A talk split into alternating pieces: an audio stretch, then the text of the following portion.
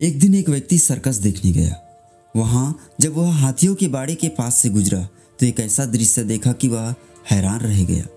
उसने देखा कि कुछ विशाल विशालकाय हाथियों को मात्र उनके सामने के पैर में रस्सी बाँध कर रखा गया है।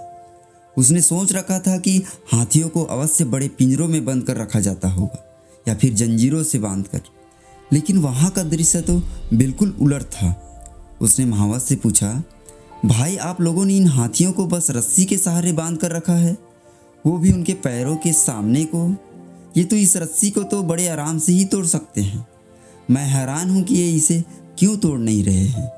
महावत ने उसे बताया, ये हाथी जब छोटे थे, तब से ही हम इसे इतनी ही मोटी रस्सी से बांधते आ रहे हैं। उस समय इन्होंने रस्सी तोड़ने की बहुत कोशिश की, लेकिन ये छोटे थे, इसलिए रस्सी को तोड़ पाना इनके सामर्थ्य के बाहर था। वे रस्सी तोड़ नहीं पाए। और ये मान लिया कि रस्सी इतनी मज़बूत है कि वे इसे कभी नहीं तोड़ सकते। आज भी इनकी वही सोच बरकरार है। इन्हें आज भी लगता है कि ये रस्सी नहीं तोड़ पाएँगे। इसलिए ये प्रयास भी नहीं करते। यह सुनकर वह व्यक्ति अवाक रह गया।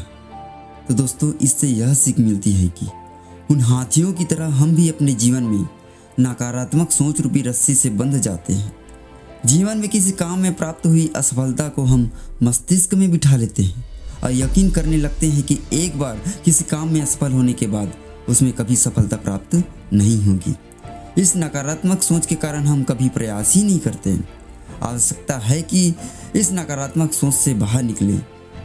उन कमियों को पहचान कर दूर करने की कोशिश करें जो हमें असफलता तक पहुंचाती है। नकारात्मक सोच हमारी सफलता में सबसे बड़ी बाधक है।